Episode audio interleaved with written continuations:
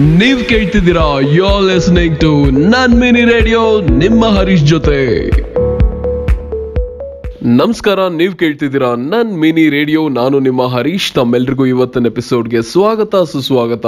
ಇವತ್ತಿನ ಎಪಿಸೋಡ್ ತುಂಬಾನೇ ವಿಶೇಷವಾಗಿರೋ ಎಪಿಸೋಡ್. ಯಾಕೆಂದ್ರೆ ಇವತ್ತು ನಮ್ಮ ಪ್ರೀತಿಯ ಶಂಕರನ, ನಮ್ಮ ಆಟೋ ರಾಜ, ನಮ್ಮ ಶಂಕರ್ನಾಗ್ ಸರ್ ಅವರ ಅರವತ್ತಾರನೇ ವರ್ಷದ ಹುಟ್ಟುಹಬ್ಬ.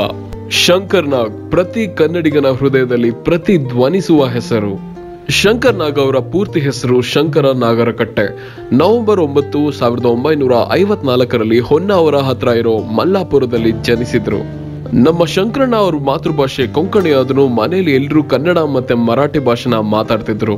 ಮತ್ತೆ ತುಂಬಾ ಕಮ್ಮಿ ಜನಕ್ಕೆ ವಿಷಯ ಗೊತ್ತು, ಅದೇನಂದ್ರೆ ಬಾಲ್ಯದಲ್ಲಿ ಶಂಕರ್ ನಾಗ್ ಅವ್ರನ್ನ ಅವ್ರ ತಂದೆ ಪ್ರೀತಿಯಿಂದ ಭವಾನಿ ಶಂಕರ್ ಅಂತ ಕರಿತಿದ್ರು.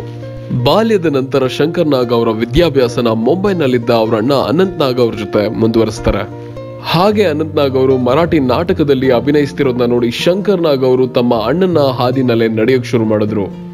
ಮತ್ತೆ ಮರಾಠಿ ರಂಗಭೂಮಿ ಹವ್ಯಾಸವನ್ನು ಬೆಳೆಸ್ಕೊಂಡು ಅದನ್ನೇ ಮುಂದುವರಿಸ್ಕೊಂಡು ಹೋಗ್ತಾರೆ. ಮತ್ತೆ ಇಲ್ಲೇ ಒಂದು ನಾಟಕ ರಿಹರ್ಸಲ್ನಲ್ಲಿ ತಮ್ಮ ಭಾವಿ ಪತ್ನಿ ಅರುಂಧತಿ ನಾಗ್ ಅವ್ರನ್ನ ಭೇಟಿ ಮಾಡಿದ್ರು. ಶಂಕರ್ ನಾಗ್ ಅವರು ಬ್ಯಾಂಕ್ನಲ್ಲಿ ಕ್ಲರ್ಕ್ ಆಗಿ ಕೆಲಸ ಮಾಡ್ತಿದ್ರು. ಮತ್ತೆ ಸಾವಿರದ ಒಂಬೈನೂರ ಎಪ್ಪತ್ತೆಂಟರಲ್ಲಿ ಸರ್ವಕಾಶಿ ಎಂಬ ಮರಾಠಿ ಚಿತ್ರದಲ್ಲಿ ಒಂದು ಸಣ್ಣ ಪಾತ್ರದಲ್ಲಿ ಅಭಿನಯಿಸ್ತಾರೆ. ಮತ್ತೆ ಸಾವಿರದ ಒಂಬೈನೂರ ಎಪ್ಪತ್ತೊಂಬತ್ತರಲ್ಲಿ ಗಿರೀಶ್ ಕಾರ್ನಾಡ್ ಅವರ ನಿರ್ದೇಶನದಲ್ಲಿ ಒಂದಾನೊಂದು ಕಾಲದಲ್ಲಿ ಎಂಬ ಚಿತ್ರದ ಮೂಲಕ ನಮ್ಮ ಶಂಕರನ ಕನ್ನಡ ಚಿತ್ರರಂಗಕ್ಕೆ ಪಾದಾರ್ಪಣೆ ಮಾಡಿದ್ರು. ಮತ್ತೆ ಈ ಚಿತ್ರಕ್ಕೆ ಶಂಕರ್ ನಾಗ್ ಅವರಿಗೆ ರಾಷ್ಟ್ರ ಪ್ರಶಸ್ತಿ ಕೂಡ ಸಿಗುತ್ತೆ. ಶಂಕರ್ ನಾಗ್ ಅವರ ಕಂಚಿನ ಕಂಠ ವಿಭಿನ್ನವಾಗಿ ನಡೆಯುವ ಶೈಲಿ ತಮ್ಮ ಆಕರ್ಷಕ ನೋಟಗಳಿಂದ ಗಮನ ಸೆಳೆದಿದ್ದ ಶಂಕರ್ ನಾಗ್ ಅವರು ಹಲವಾರು ನಿರ್ಮಾಪಕರ ನೆಚ್ಚಿನ ನಟನಾಗಿದ್ದರು. ಶಂಕರ್ ನಾಗ್ ಅವರು ಹನ್ನೆರಡು ವರ್ಷದ ಅವಧಿಯಲ್ಲಿ ಎಂಬತ್ತು ಚಿತ್ರಗಳಲ್ಲಿ ಅಭಿನಯಿಸಿದ್ದಾರೆ. ಮತ್ತೆ ಶಂಕರ್ ನಾಗ್ ಅವರು ಮೆಂಚಿನ ಊಟ, ಜನ್ಮ ಜನ್ಮದ ಅನುಬಂಧ, ಗೀತಾ, ನೋಡಿ ಸ್ವಾಮಿ ನಾವಿರೋದೇ ಹೀಗೆ ಹೊಸ ತೀರ್ಪು, ಆಕ್ಸಿಡೆಂಟ್, ಮಾಲ್ಗುಡಿ ಡೇಸ್ ಮತ್ತು ಒಂದು ಮುತ್ತಿನ ಕತೆ ಇವೆಲ್ಲ ಚಿತ್ರಗಳನ್ನ ನಿರ್ದೇಶನ ಮಾಡಿದ್ದು ನಮ್ಮ ಶಂಕರಣ್ಣ.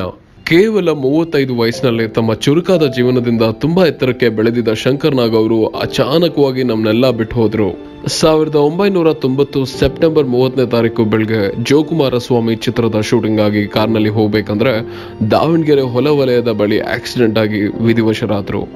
ಕನ್ನಡ ಚಿತ್ರರಂಗದ ಸೂರ್ಯ ಮಧ್ಯಾಹ್ನವೇ ಅಸ್ತಮಿಸಿದ. ನಮ್ಮ ಶಂಕರಣ್ಣ ಅವರ ಮೊದಲನೇ ಕನಸು ಏನಾಗಿತ್ತು ಅಂದ್ರೆ ನಾಟಕಗಳಿಗಾಗಿಯೇ ಒಂದು ದೊಡ್ಡ ರಂಗಮಂದಿರ ಕಟ್ಟಿಸ್ಬೇಕಂತ ಒಂದು ಆಸೆ ಇಟ್ಕೊಂಡಿದ್ರು.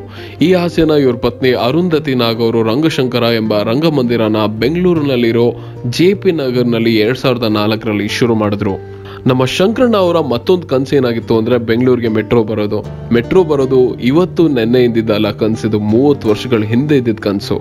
ಈ ಒಂದು ಕನಸನ್ನ ನನ್ಸ್ ಮಾಡೋಕ್ಕೆ ಅವಾಗ್ಲೇನೆ ಅವರು ಬ್ಲೂ ಪ್ರಿಂಟ್ನ ರೆಡಿ ಮಾಡಿದ್ರಂತೆ.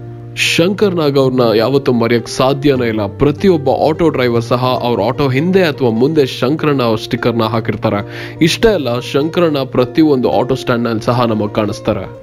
ಆದ್ರೂ ಮನಸ್ಸಿಂದ ಒಂದು ಮಾತು ಹೇಳೋಕ್ಕೆ ಇಷ್ಟಪಡ್ತೀನಿ. ಅದೇನಂದ್ರೆ, ಇವತ್ತು ನಮ್ಮ ಜೊತೆ ನಮ್ಮ ಶಂಕರಣ್ಣ ಅವ್ರು ಇದ್ದಿದ್ರೆ ಕನ್ನಡ ಇಂಡಸ್ಟ್ರಿ ಬೇರೆ ಲೆವೆಲ್ಗೆ ತೊಗೊಂಡು ಹೋಗಿರೋರು. ಅಷ್ಟೇ ಅಲ್ಲ, ನಮ್ಮ ಕರ್ನಾಟಕದಲ್ಲಿ ಸಂಕಷ್ಟಕ್ಕೆ ಗುರಿಯಾಗಿರೋ ಜನಕ್ಕೆ ನೆರವಾಗ್ತಿದ್ರು ಅಂತ ಹೇಳ್ತಾ ಈ ಎಪಿಸೋಡ್ನ ಇಲ್ಲಿಗೆ ಮುಗಿಸ್ತಾ ಇದ್ದೀನಿ. ಹೋಗೋಕ್ಕಿಂತ ಮುಂಚೆ ನಂದೊಂದು ರಿಕ್ವೆಸ್ಟ್ ಇದೆ.